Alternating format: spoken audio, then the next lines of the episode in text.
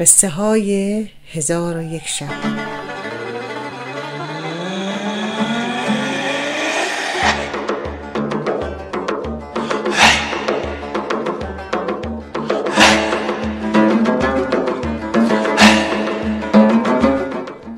و اما ای ملک جوانبخت راویان اخبار و ناقلان اقوال و قصه پردازان شیرین گفتار که آنها هم قصه ماهیگیر و افریت را از پدران و پیشینیان خود شنیدند چنین آوردند که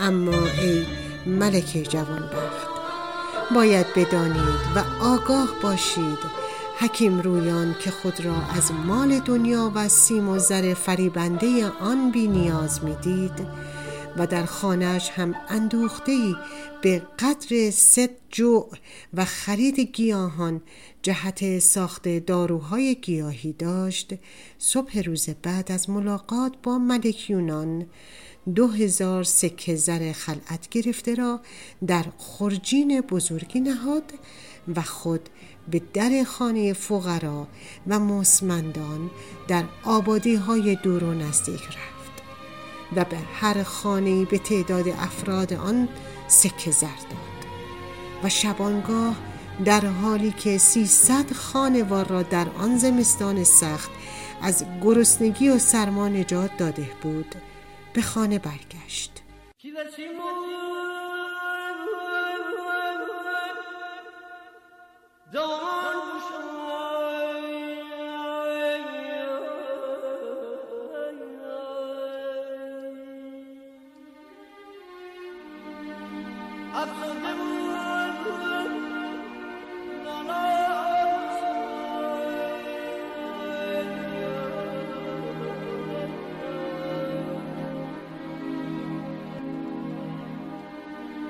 Jangan sial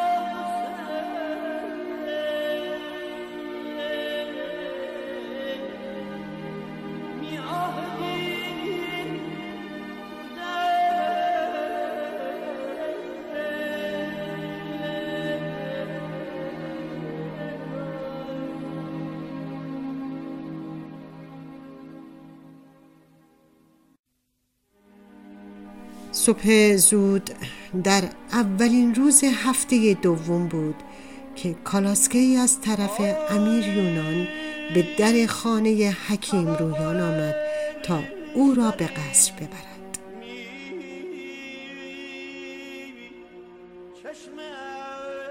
چون حکیم وارد قصر شد ملک یونان خود مانند دفعه گذشته اما نه با پای برهنه به استقبالش آمد و دست در گردن او انداخت و وی را از سر مهر نوازش کرد امیر و حکیم در صدر مجلسی که به افتخار تبابت و داناییش ترتیب داده شده بود نشستند و امیر از حکیم سوالهای بسیاری در موارد مختلف از جمله پزشکی می نمود. و حکیم با حوصله و بسیار آرام و شمرده و در خور فهم همگان پاسخهای مناسب می‌داد.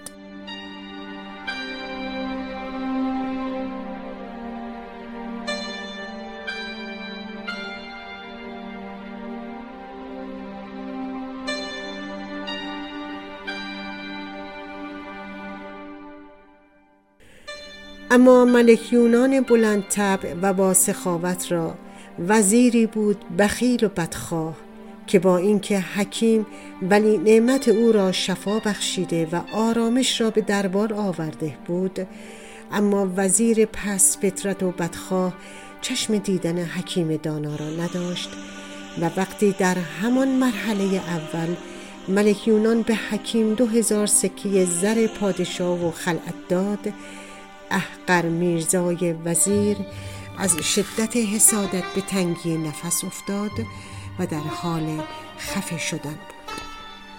و چون در جلسه بعد و دیدار دوم باز هم حکیم را در همان لباس ساده و پشمینه و رنگ رو رفته قبلی دید در شگفت شد که چرا حکیم از سلی دریافتی جامعه نو برای خود فراهم نکرده و با لباسی فاخر به بارگاه امیر نیامده است. و در آن مجلس بزم که همگان خوش پوشیده و خود را آراسته بودند سادگی لباس حکیم توجه همگان و وزیر حسود را جلب کرد.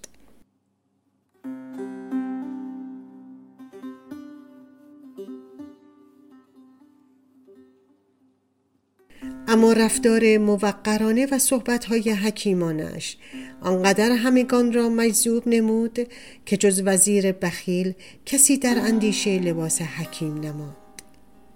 چون مجلس به پایان رسید امیر یونان هزار سکه دیگر به وی داد و او را با کالاسکه مخصوص به منزل فرستاد و در پایان مجلس هم امیر یونان ضمن آنکه حکیم را برای جلسه بحث و درس هفته بعد دعوت کرد سؤال هفته قبل خود را تکرار نمود که آیا حاضرید در جوار قصر من اقامت بفرمایید؟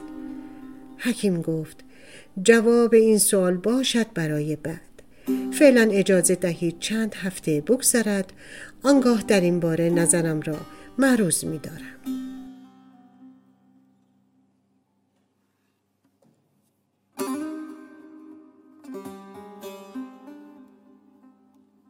زیرا ای امیر همه اطرافیان شما که مثل خود شما به من حسن زن ندارند وزیر حسود ملک یونان برای آنکه از کار حکیم رویان با خبر گردد. جاسوسانی را گماشت که شبان روز وی را زیر نظر داشته باشند.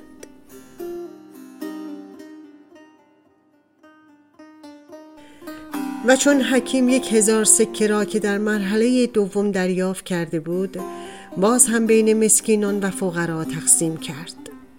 بغض و حسد وزیر بیشتر شد و یک روز قبل از تشکیل مجلس دیدار و درس سوم حکیم و ملک اجازه خواست به حضور امیر رفت و گفت ای امیر بر من غلام درگاه و جان نصار پیشگاه فرض است که مطالبی را به عرض شما برسانم و آگاهتان گردانم که حکیم فرومایه زرهای دریافتی از شما را به در خانه اوباش و عرازل برده و بین آنها تقسیم می کند. و سعی دارد مردم کوچه و بازار را بر ضد شما بشوراند. و هنگام حضور در مجلس شما هم بیحرمتی را به آخر می رساند.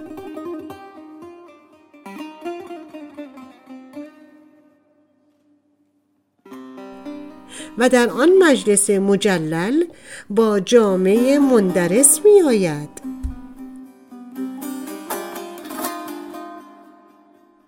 جسارت است اما این شیوهی که امیر در پیش گرفته مستاق اصطلاح مار در آستین پروراندن است و ترسم از این است که در آخر حکیم قصد جان امیر را نماید.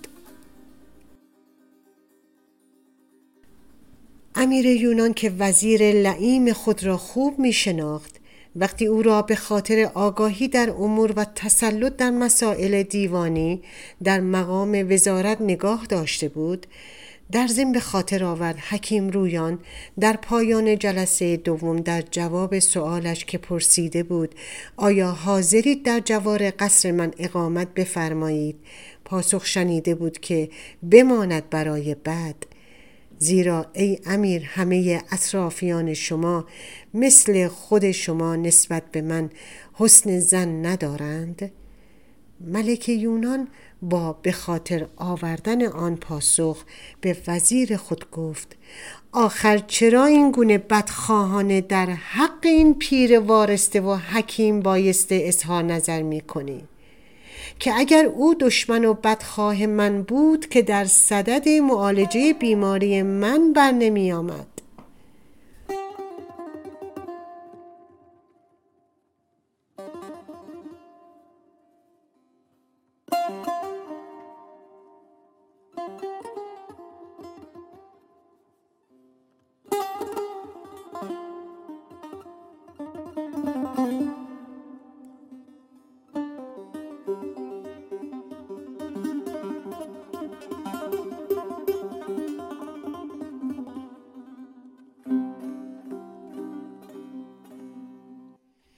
وزیر گفت ای ملک آن بیماری اگر معالجم نمی‌شد زبانم لال مرگ شما را در پی نداشت. اما هر لحظه امکان دارد که او با جادوی خود شما را از میان بردارد. مگر معالج بیماری پوستی شما بدون خوردن شربت و مالیدن روغن جز از راه جادوگری از طریق دیگری هم امکان داشت و مگر حضورتان عرض نکردم که این جادوگر لعیم به ظاهر حکیم سه هزار دینار زر مرحمتی شما رو بین عرازل و اوباش محله های اطراف تقسیم کرده. از کجا که وی نمی‌خواهد جاده را برای دشمنان شما که چشم طمع بر خطه رویان دوختن هموار کند. می‌دانید؟ من پیشنهاد می‌کنم. این بار که این مرد به بارگاه شما آمد دستور دهید او را بگیرند و در بند بکشند و با شکنجه از او اقرار بگیرند که برای چه سکه های زر اهدایی شما را به در خانه اوباش و عرازل مملکت رویان برده است؟ من وزیر خیرخواه و چشم راست شما هستم. و بسیاری از چیزها که به علت گرفتاری از نظر امیر مهربان و رعوف ما پنهان است می‌بینم.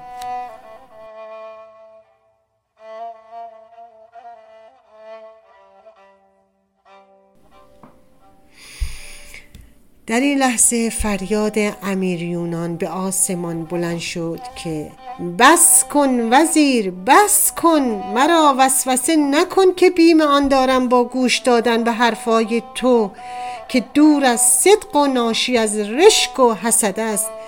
دچار همان ندامتی شوم که ملک سندباد گرفتار آن شد و بر سر من همان رود که بر سر امیر سنباد رفت.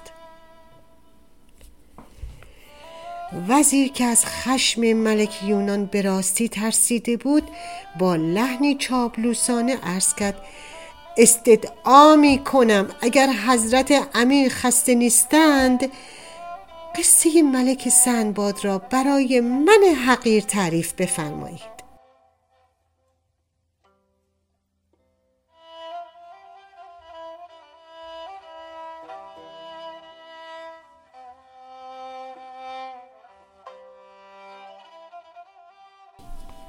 چون قصه شهرزاد به اینجا رسید هم طلوع فجر و وزیدن نسیم سحر در راه بود و هم سلطان در خوابی سنگین فرو رفته بود شهرزاد هم از جا برخاست و از خوابگاه بیرون آمد و پدرش وزیر اعظم را دید که دست به آسمان بلند کرده و خدای را شکر می کند.